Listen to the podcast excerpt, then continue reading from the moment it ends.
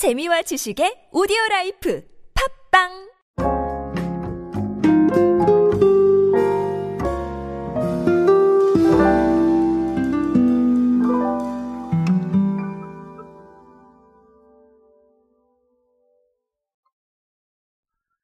자, 우리에게 집이라는 공간은 사실 어 하루 일과를 마치고 와서 이게 주무시는 공간 뭐 이렇게 많이들 인식을 하고 계셨던 것 같은데 사실 우리가 팬데믹을 겪으면서 어 집이라는 공간을 좀 다양하게 활용을 할 수 있는 방안들에 대해서 고민을 하기 시작을 했고 자, 그래서 홈코노미라는 용어가 나오기도 했습니다. 제가 실제로 아, 클립에서 자주 설명을 드렸던 부분이고요.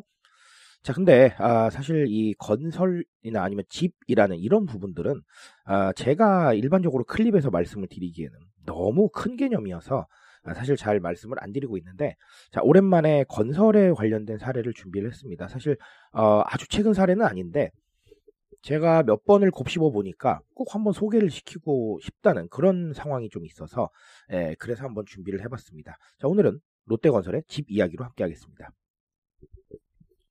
안녕하세요 여러분 노준영입니다. 마케팅에 도움되는 트렌드 이야기 그리고 동시대를 살아가신 여러분들께서 꼭 아셔야 할 트렌드 이야기 제가 전해드리고 있습니다. 강연 및 마케팅 컨설팅 문의는 언제든 하단에 있는 이메일로 부탁드립니다. 자 아, 롯데건설이요 어, 최근에 연구를 통해서 어, 미래 소비층의 needs를 좀 반영하는 그런 부분들을 적용을 했습니다. 자, ego space라는 부분과 enter lounge라는 그런 부분을 어, 제시를 했는데요. 자, 아, 결론부터 말씀을 드리면, 어, 현관 기능 다양화에 초점을 맞춰서, 어, 라운지 공간을 만드는 겁니다. 자, 이게 무슨 얘기냐면, 자, 예를 들어서, 어, 공간 활용에 대해서 다양한, 어, 평면이 존재를 해요. 예를 들면 식물 특화 공간이라던가, 반려동물 특화 공간이라던가, 홈 오피스 특화 공간이라던가 아니면 육아에 특화된 공간이라던가 이렇게 다양한 아, 부분들이 있습니다. 자, 결론적으로는 아, 본인의 취향을 조금 어, 담아서 구성을 할 수 있다라는 이런 부분들을 아, 강조를 하는 거고요. 어, ego space 같은 경우는 ego가 사실 우리 정체성이잖아요. 어, 요거 같은 경우는 나만의 독립된 공간을 원하는 needs를 반영을 해서요. 어, 취향을 담은 네, 활동에 몰입을 할 수 있다. 이런 얘기들을 어, 하게 됩니다.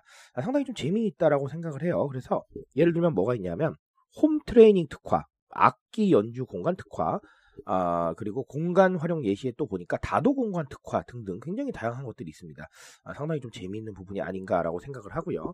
자, 이 특화라는 부분을 보면 아시겠지만 사실상 개인의 취향이나 상황을 좀 반영할 수 있는 부분들이 상당히 좀 많아졌다라고 아, 보시면 되겠습니다. 자, 오늘은 하나만 말씀을 드리면 될 것 같아요. 사실 더 말씀을 드리기도 그렇고, 어, 결론적으로는 취향 소비에 대한 부분들을 어떻게 반영을 하느냐, 이게 굉장히 중요한데요.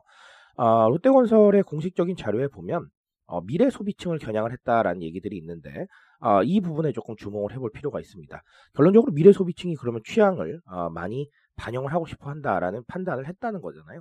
어, 아주 제대로 된 판단이라고 생각을 하고요. 사실 뭐 MZ 세대 분들의 이 취향 소비에 대한 적응은 말할 필요가 없을 정도로 많이 이루어지고 있죠.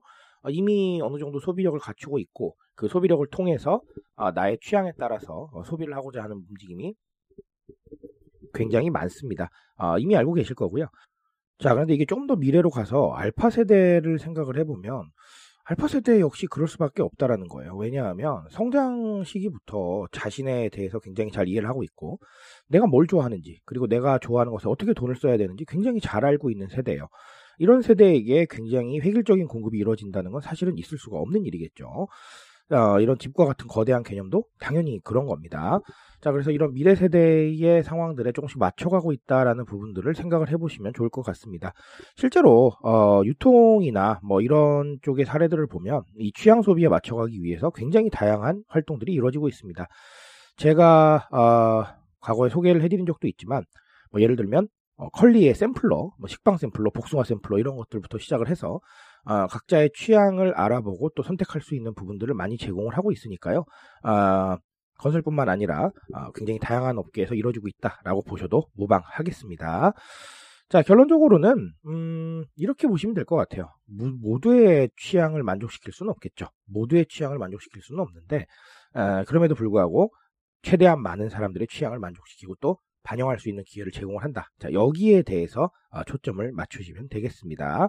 오늘 사례로는 그런 걸 알고 가셨으면 좋겠고요. 에, 그래서 오늘 이야기 준비했으니까 우리는 내부적으로 타겟 소비자의 취향을 얼마나 반영하고 있는지 한 번쯤은 돌아보시면 좋겠습니다. 저는 오늘 여기까지 정리 드리겠습니다. 트렌드에 대한 이야기는 제가 책임지고 있습니다. 그 책임감에서 열심히 뛰고 있으니까요.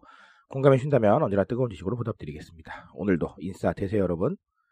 감사합니다.